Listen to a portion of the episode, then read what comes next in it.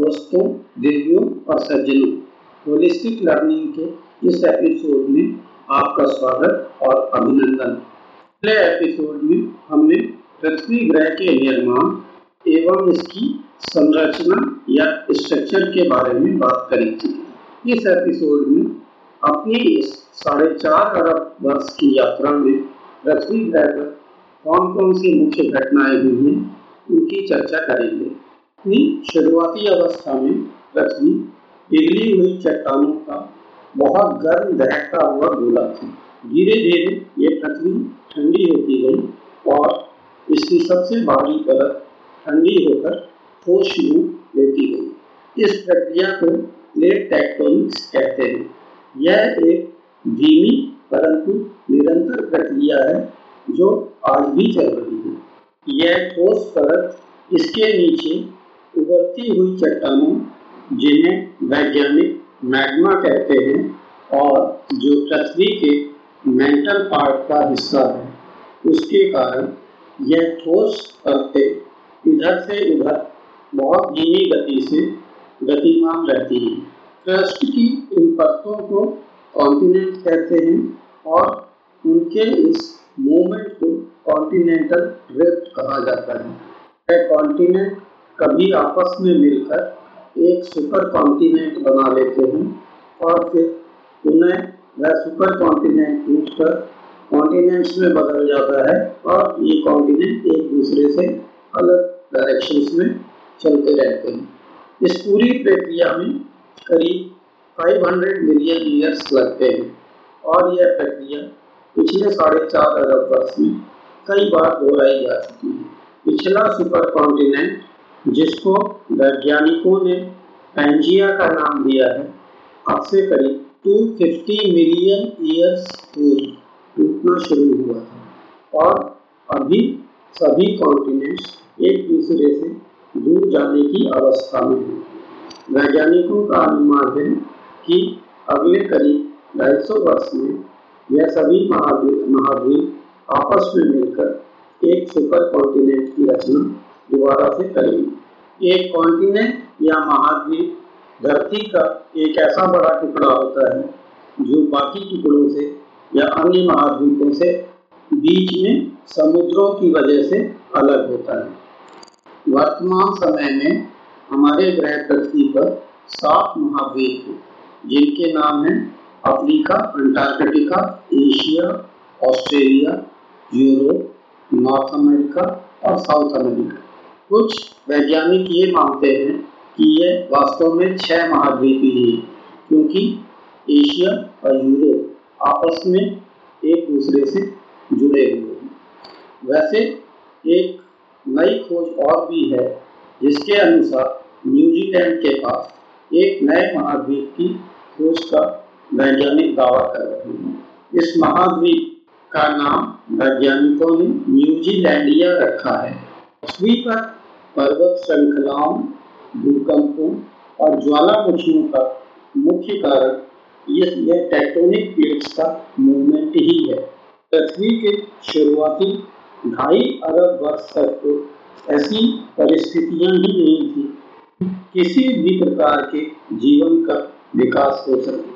अब से करीब दो अरब वर्ष पहले पृथ्वी पर जीवन की शुरुआत एक कोशीय जीवों से हुई। आज हम पृथ्वी पर जीवों और वनस्पतियों की लाखों प्रजातियां देखते हैं। इसको इवोल्यूशन ऑफ लाइफ या पृथ्वी पर जीवन का विकास कहा जाता है। आपको जानकर आश्चर्य होगा कि आज तक पृथ्वी पर जितनी भी प्रजातियां उत्पन्न हुई उसमें से निन्यानवे परसेंट समाप्त हो चुकी हैं। इस बात को चार्ल्स डार्विन के सिद्धांत थ्योरी ऑफ इवोल्यूशन से अच्छी तरह समझा जा सकता है। इस सिद्धांत के अनुसार जीवन की उत्पत्ति एक ही प्रजाति से हुई, परंतु समय के अनुसार इस प्रजाति से दूसरी प्रजातियां उत्पन्न होती गई और जो प्रजातियां पृथ्वी पर बदलती परिस्थितियों और वायुमंडल के अनुरूप अपने आप को बेहतर तरीके से ढाल सकी, जो है तो बची रही और बाकी प्रजातियां धीरे धीरे एक्सटिंक्ट या विलुप्त होती गई। इवोल्यूशन की यह प्रक्रिया बहुत धीमी और निरंतर चलने वाली प्रक्रिया है।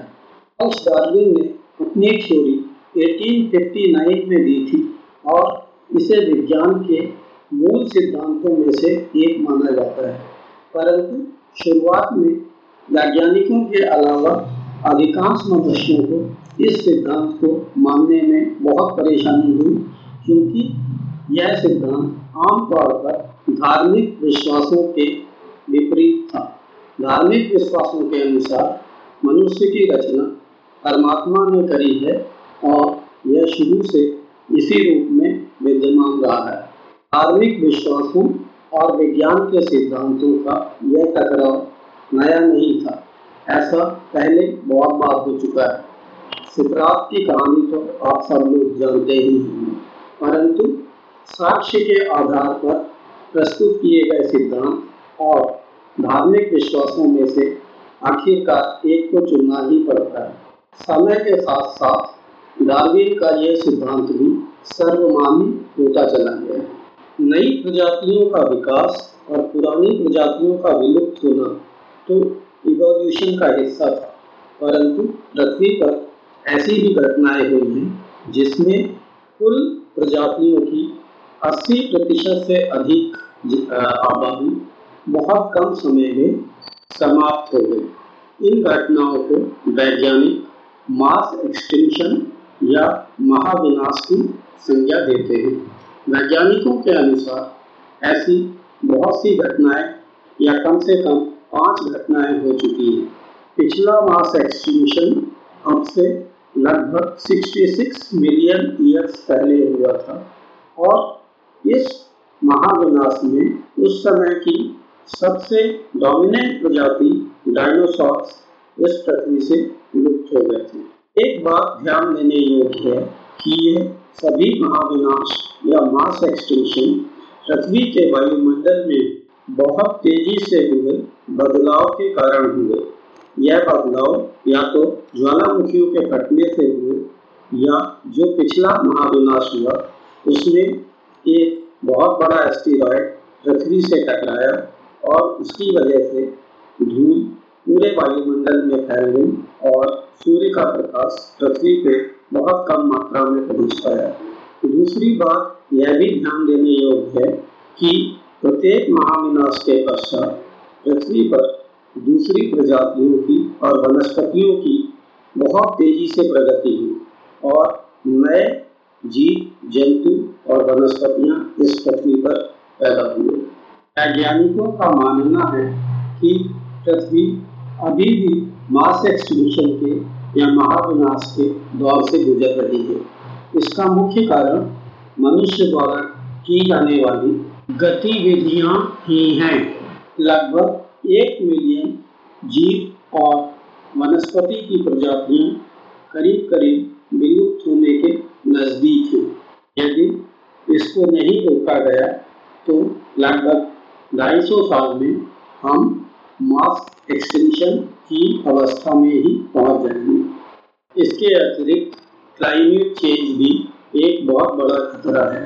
पिछले महाविनाशों का कारण भी वायुमंडल में ग्रीन हाउस गैसेस का बढ़ना रहा है। आज भी मनुष्य बहुत तेजी से ग्रीन हाउस गैसेस का उत्सर्जन कर रहा है, जो कि थोड़े समय में ही पृथ्वी को महाविनाश की कगार तक पहुंचा सकता है।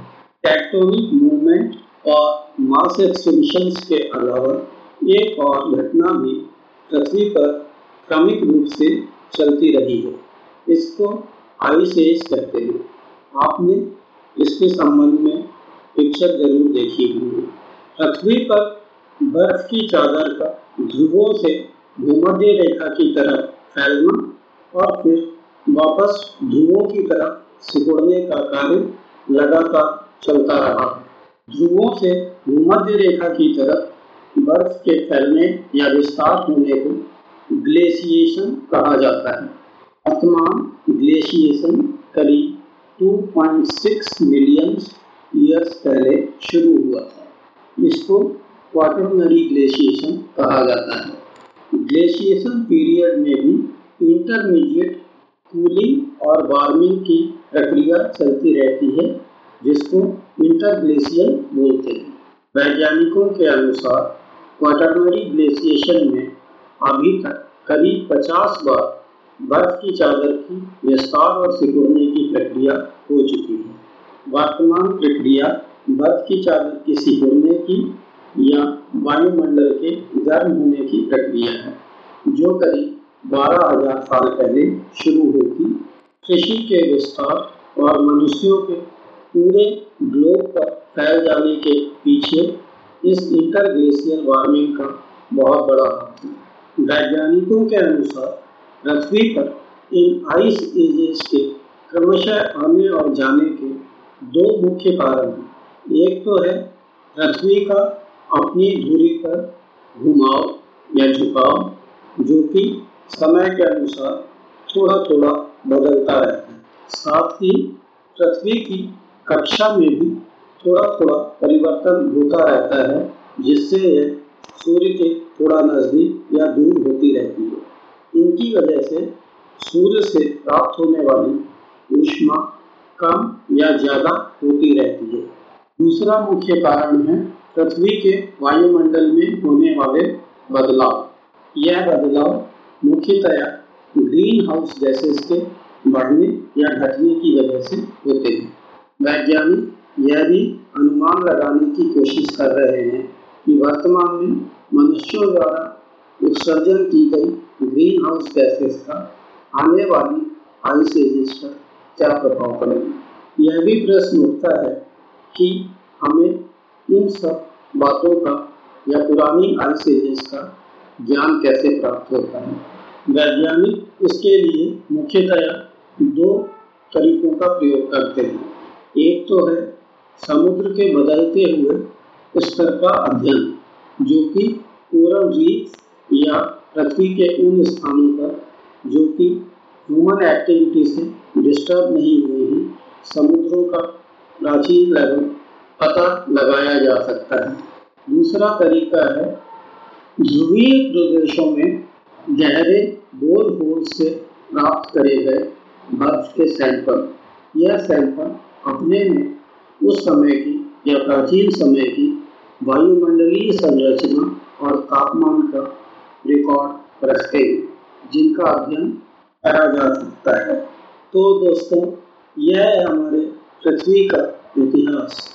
साढ़े चार अरब वर्ष पहले एक आग के गोले से शुरुआत, जो धीरे धीरे ठंडा होता है और ऊपर की परत ठोस रूप ले लेती है। ये ठोस परतें भी समय के अनुसार पूरे ग्लोब पर इधर से उधर घूमती रहती हैं, कभी सुपर कॉन्टिनेंट बनाती हैं, कभी सुपर कॉन्टिनेंट टूट के कॉन्टिनेंट्स बन जाते हैं। ठोस परतों या क्रस्ट के निर्माण के साथ साथ ही धरती पर वायुमंडल का भी निर्माण होता है।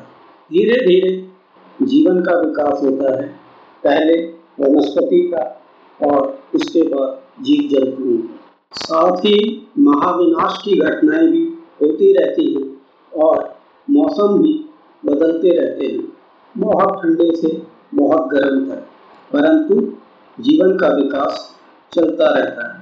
करोड़ों प्रजातियां समाप्त होती रहती हैं, परंतु करोड़ों नई प्रजातियां भी विकसित होती रहती हैं।